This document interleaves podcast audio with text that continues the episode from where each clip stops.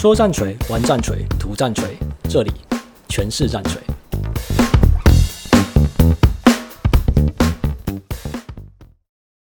大家好，我是豆花，欢迎回到全是战锤。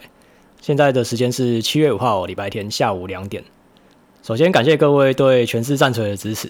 我本来想说，可能前几集不会有太多人关注哦，加上战锤就是小众中的小众啊，所以要散播出去，我是觉得需要一段时间了。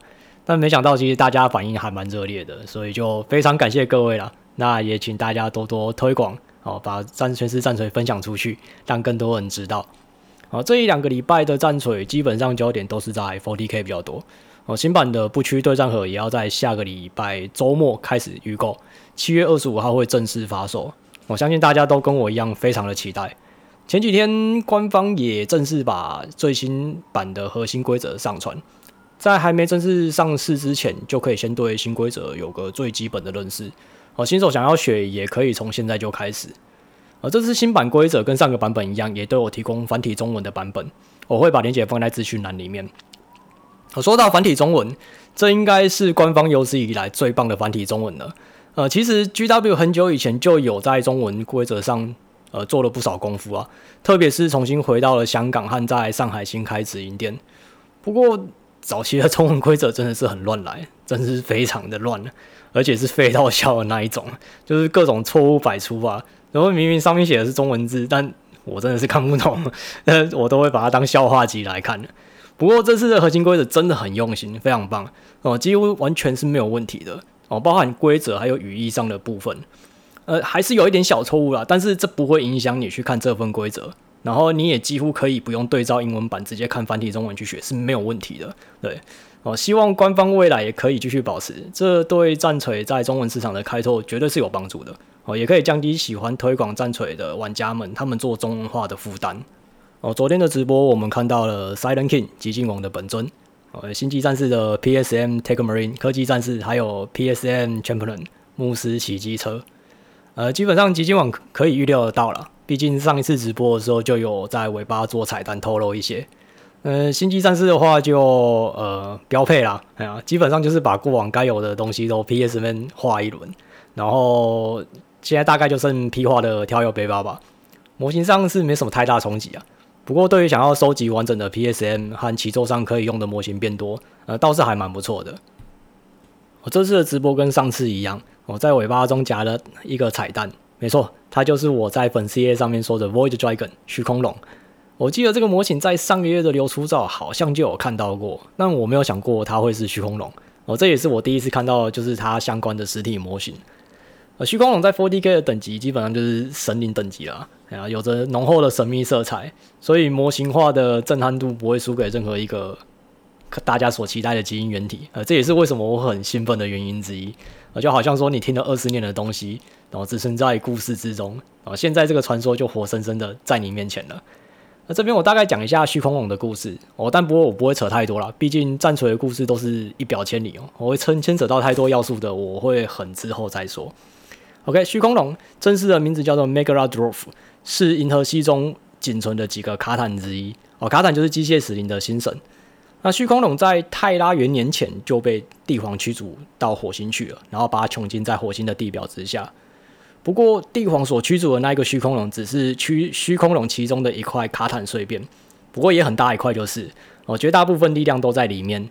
据说，机械神教所崇拜的万机神欧姆尼赛亚，也有可能就是这个虚空龙。哦，我们现在我们现在所看到的任何星神，包含 Deceiver 呃 Deceiver 诈欺者，还有 Nightbringer 治业者，还有现在的这个虚空龙，都是机械死灵用一部分的卡坦碎片所制造出来的化身。可是虚空龙的卡坦碎片是目前没有捕捉到任何相关的碎片。不过在七版的机械死灵军事书中有提到过，就是有个王朝因为逃脱的虚空龙碎片而被大肆破坏，而且这还只是相当微不足道的一小部分力量。另外还有机械死灵游击队自杀式的突破了火星的防线，然后疯狂的在寻找什么东西。呃，根据这些叙述，可能碎片就是从这两个地方来的。不过，这只是就目前所知道的东西所推敲出来，说不定极境王本身就有虚空龙的碎片呢，也不好说。哎，这要等机械死灵新版规则出之后，应该就会有更完整的叙述。嗯，到时候再来看看。好，我们来讲今天正式的主题：战锤玩什么？好，在上一集我带大家认识了战锤这个 IP，也算是解决了大部分人心中的第一个疑惑。好，你现在可能会想，OK，战锤是一个很大的 IP，有非常长的时间发展和庞大的背景，做成电玩和当故事看，嗯，确实是很不错。不过你说它原本是战棋游戏，呃，一堆模型摆在桌上，到底在干嘛？为什么两边玩家拿着好像做室内装潢的尺是在量什么东西？然后讲了一堆我听不懂的术语之后，就突然扔了一把骰子，然后对面也扔了一把，接着拿走一些模型，然后两个哈哈大笑。这是什么前卫艺术的表演风格吗？哦，那即便是你第一次看卡牌游戏或桌上游戏，你或许可以大概理解它在做什么。毕竟大部分的人都玩过扑克牌或大富翁之类的。但战棋游戏就真的是完全雾里看花。你要说它是战略游戏吗？呃，没有格子啊。但要说是即时战略，但也是依照回合和阶段在轮流动作啊。明明桌上的模型都不会动，那为什么玩家可以玩得如此紧张兴奋？究竟是好玩在哪里？哦，这是我推广战锤以来，每个还没踏入圈内之前，所有人的内心的一大疑惑。哦，身为第一次接触，你不要感到崩溃，因为就算也是已经在玩的人，也未必能好好解释到底什么是战锤的战棋游戏整个的架构。要知道战锤玩什么，首先要先说说战棋 （Miniature War Game） 这个游戏类别。War Game 顾名思义就是模拟战争的游戏，也就是游戏化的兵棋推演。任何你知道的。只要是跟战争有关的游戏，你都可以把它当做一种 war game 哦，世纪帝国啦、星海争霸、三国志哦，这些都可以算是哦。人类的战争历史有多久，兵棋推演的进程就有多久。如果你看过一些历史题材的影视节目哦，在他们在战争之前都会先开个会，哦，有时候是模拟地形的桌子，然后一群人在讨论怎么排布你的军事啊，或者要怎么攻略哦。更简单的就是在地上摆几颗石头就可以开始讨论了。简单的讲，就是一场模拟的战争中做推演和决策。像台湾就有汉光兵推，哦，你甚至也可以把象棋、西洋棋和围棋等作为一种简单的兵推游戏。而战棋就是在这样的基础下，加入了微缩模型和娱乐休闲版的设计，让严肃沉闷的兵推游戏就变得比较丰富和亲切。哦，微缩模型战棋游戏最常见的要素有，第一个就是模型。哦，每个战士在棋桌上会有相对应的模型，这代表他正扮演着某个单位或是特定的英雄人物。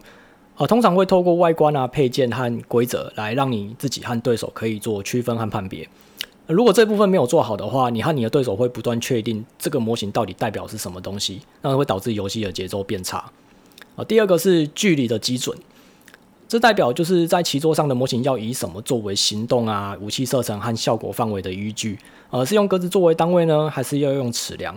那用尺量的话，又要用什么作为公准？啊，现在常见的战棋游戏都是无格线的全方位移动，哦，多数是以英尺，就是英寸或公分作为所有距离相关的基准测量。那比较传统的战略游戏啊，或是最近比较流行的半战棋半桌游的综合类型，就会用已经画好的格子棋盘。以一格的单位作为所有距离判相关的判定。好，再来是第三个判定的工具。好，大部分对战棋的第一个好奇就是到底要怎么运行？那我该怎么消灭敌人？好，战棋游戏都有着判定的工具来决定你是否命中敌人，能否造成损伤，盔甲是否保护你避免伤害等等。好，最常使用的工具就是骰子了。哦，我现在知道你心中一定会大喊骰子，那这游戏不是很随机吗？其实这正好。反映了战争的不确定性。哦，身为指挥军队的我们只能尽人事，但剩下的就是天命了。哦，就是所谓的天选之人，就跟你氪金的时候一样啊。那历史上有许多著名的战争，也都是跌破很多人的眼镜。哦，正是因为这种背后的暗潮汹涌，有着太多不确定的因素。再比如说打电动的时候，暴击 （critical hit） 哦，就是一种以掷骰子乱数所决定的效果。那因为是游戏系统直接做运算判定，所以我们看不到。但战棋游戏就是活生生的人面对面玩，所以就必须互相丢骰子让对方确认。好，最后一个最重要的当然就是规则啊。哦，每个战棋游戏本身都会有基本运行的方式，让玩家在逻辑上可以建构出游戏的概略。那在战锤中呢，每个单位和英雄都会有自己的规则，而这会因为军队啊、种族和背景的不同而有优于基本规则的设定。哦，这也是战棋游戏具娱乐性的原因之一。在资讯栏我会放上战锤相关的基本规则，啊，这都是免费的，有需要的人可以自行使用。啊，刚以上说的都是针对游戏本身，但战锤之所以吸引人，并不是只有游戏而已。哦，战锤有着自己完整的一条龙设计，从背景故事、模型到颜料生产，再到游戏规则，无一不包。啊，有些人只是因为看过战锤的故事而开始收藏模型，但有些人是因为喜欢模型本身的设计，之后才去了解背后的故事。好，这代表每个人从战锤中能体验到的乐趣都有所不同。啊，有人收藏精致的模型，自己动手做军队。当然，最重要的就是和对手来一场游戏。好，基本上一共分成四类，你可以依照自己的时间和专注的兴趣投入。好，第一个就是收集。好，战锤有着很棒的微缩模型。无论你是喜欢一夫当关的英雄，还是崇拜邪教的异教徒，好，战锤有的游戏目前还在不断扩张中，所以你一定会找到你喜欢的微缩模型。那一开始可能只是一个简单的士兵而已，那很快你就会有率领部队的英雄，然后再到庞大的巨兽，最后你就会有一支完整的军队。好，再来是组装哦。战锤的微缩模型每一块零件都相当的精致哦。组装微缩模型就足以让你心满意足的投入好几个小时。我说真的，这是时间小偷啊！一开始你可以照着组说明书组装，哦，做出干净整齐的微缩模型。呃，如果你有玩过模型的话，你应该会知道，当你组好一只模型的时候，基本上零件应该也是刚好用完的。但战锤因为不同的武装会有不同的规则，甚至只是额外的造型配件而已。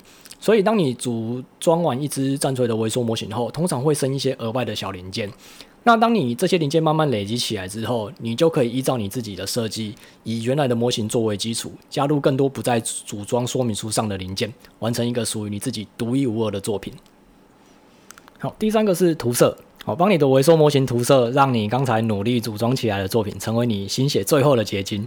哦，我知道涂色这个东西一直以来是大家在一开始进入战锤的很大的一个门槛，呃，实际上真的没有你想象中的这么难啊。那当然一开始真的很 K 2也是没有错了，但是两三支实际的操作过后，你就会开始顺手起来，然后一支一支不断的上色。哦，完成的作品你可以放在橱窗里面展示，或者是放在棋桌上征战。好，那种当下完成，他有一眼望去看到数十只模型在棋桌上的感觉，我黑的刚他送你啊！好，官方也有着完整的涂色资源哦。如果你是想要颜料、画笔或是教学，统统一有尽有，让你很快就能进入状况。好，相关的连接我会放在资讯栏里面。那最后一个就是上桌玩游戏喽。哎，对大多数人而言，这就是开启他们战锤嗜好最主要的原因了。好，历经收集、组装和涂色，最终的目标就是要率领军队投入战场上。哦，战锤是一个兼具社交策略和有着引人入胜的情节。无论你是想跟朋友来一场有故事设定的战役，或者是全力以赴的大型比赛，每一场游戏都一定是独一无二的，不到最后，没人敢说自己是赢家。以上就是战锤在玩什么，好，让你了解一群人到底在做什么，以及入坑之前认识战锤能给我带来什么样的娱乐。好，接下来是你 Q 我 A 的时间，好，就是问题回答了啊，跟开头一样，感谢大家在第一集就很踊跃的留言。那其中有些人也有建议和提问，那我会在每一集的这一趴来做回答。所以如果你有什么意见、疑问或想知道的，都欢迎在粉丝页或 YouTube 下面留言，我都会尽可能回答。好，首先先回答一个最多人问的，就是能否上字幕或图片。好像基本上现在的全是战锤是 Podcast，就是广播节目，所以不会有字幕或图片。那放在 YouTube 上也只是多一个平台，可以让大家收听。那等到未来人力物力充足的时候，才会考虑走向影片的方式。那我有一部分也很希望可以解放大家每天过度使用的眼睛，并且让在涂装的人有相关的主题可以用耳朵听，眼睛就可以专注在模型上。来看下一个，呃，主讲会是西格玛纪元还是战锤四万？哦，都讲，全是战锤，只要是战锤主题相关的都会讲。好，接下来看下一个。呃，想知道为什么这个庞大的世界会命名为战锤叉叉叉？最早的起源跟战锤有关系吗？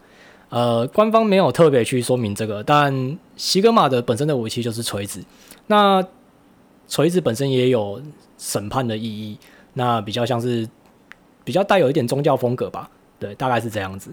OK，呃，接下来是才开始收藏奇幻战锤的时候，就已经是是末经历末日了。蛮想认识昔日的各路英雄，例如高等精灵兄弟在过往的冒险奇谈哦，这一看就是老司机了。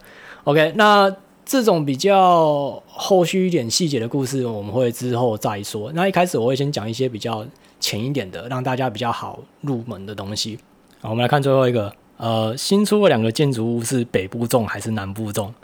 啊，我想你指的应该是那个前几天官方有试出，跟那个核心规则一起试出的那个星际战士的那个碉堡跟呃机械指令的三个大建筑物。呃，是北部重南部重我不知道了，但是看起来杀伤力蛮大的，应该是中部重吧。好，今天的节目就到这边。如果你喜欢全是战锤的话，记得到我们的粉丝页按赞、追踪、留言，并分享给对战锤有兴趣的朋友。现在你也可以在 Sound、YouTube、Spotify 上面收听全是战锤的节目。我们下次见。说战锤，玩战锤，图战锤，这里全是战锤。